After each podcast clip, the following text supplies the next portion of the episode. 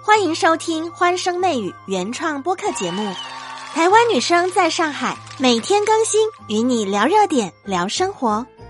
你喜欢看武侠小说，或者你是历史爱好者吗？有没有听说过汗血宝马？汗血宝马能够日行千里，最让人惊奇的是，它在奔跑的过程当中，它会从肩膀附近的位置流出像血一样的汗，所以才被称作汗血宝马。汗血宝马既然被称作宝马，就表示得来不易。传说可以日行千里，夜行八百，全世界一共只有三千匹左右。它非常非常的昂贵，在市场上一匹可以卖到六七千万人民币哦。哇哦！流的汗有颜色，这么神奇的事情居然真正发生了。三月十三号，四川绵阳的一个女孩，她很惊讶的发现自己流的汗怎么会是蓝色的？连衣服都被染成蓝色。到医院经过了详细的检查，医生说他得的是色汗症。色汗症非常的罕见，发生的几率大概是百万分之一。正常人的汗是没有颜色的，但是得了色汗症，你的汗就会变成彩色的。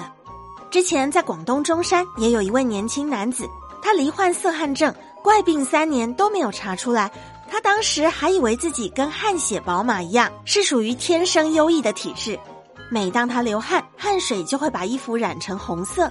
朋友都跟他开玩笑说：“你这个好像变成血衣啊！”三年之后，在医院才检查出来，医生告诉他：“你是得了色汗症。”色汗症患者流的汗，要说它是五彩斑斓都不为过。色汗的颜色包含了黄、黑、青、紫、蓝、绿、红。其中最常见的是黄色。色汗症大致上可以分成三种，第一种叫顶浆腺色汗症，这是主要的色汗症；第二种叫外分泌腺色汗症；第三种叫假性色汗症。